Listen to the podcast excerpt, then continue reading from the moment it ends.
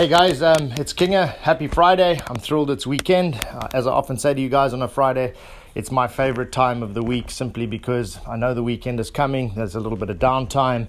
Um, you know, you, when you run your own business like I do, you never seem to be off because there's always something going on. But Friday, you have a lot more downtime. And for me personally, I love to watch my two boys uh, doing sport. So hopefully, you are having a fantastic Friday, and hopefully, you are looking forward to a weekend spent with loved ones.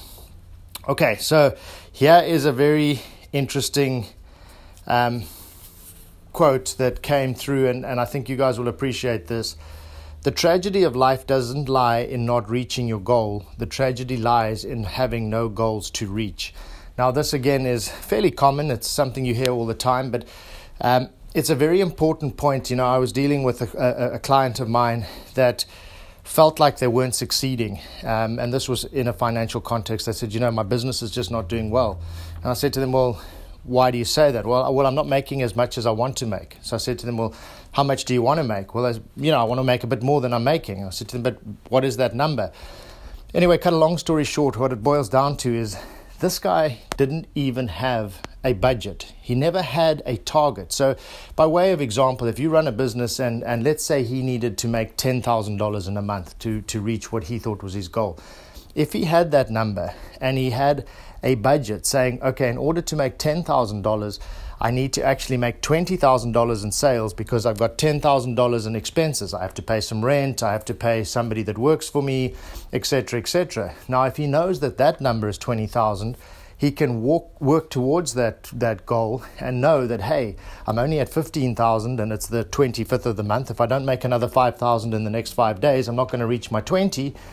And if I don't reach my 20, then I'm not going to walk away with the 10. So, do you see how important it is to have a goal? Now, I've used this because it happened to me this very week, and I was very surprised when he couldn't tell me that he didn't have a number in mind. He didn't have that budgeted number. Now, how can you ever achieve a goal if it's not set. And in one of the very earliest episodes, I spoke about running a marathon and having a big goal as the, the, the, the defined goal is I want to run a marathon.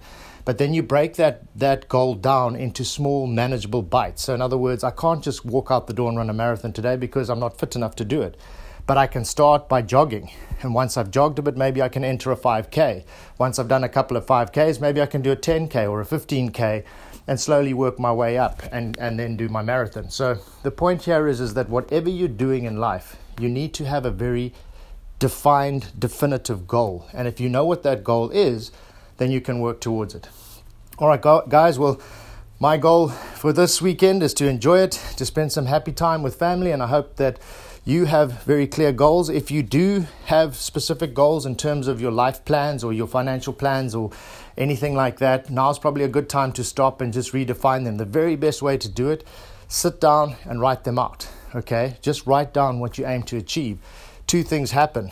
Once once you write them down, they're very clearly defined. You've got them in, you know, you've kind of verbalized them, you've put them into paper and they're real. And then the second thing that I would suggest you do put it up somewhere so that it's a constant reminder. If you've got a computer screen that at work or on the fridge, stick it on the door. Every time you go and get something out of the fridge, you're going to see those goals, and they will be a constant reminder of what you're supposed to be doing and how you're going to get there. All right, guys, have a fantastic weekend.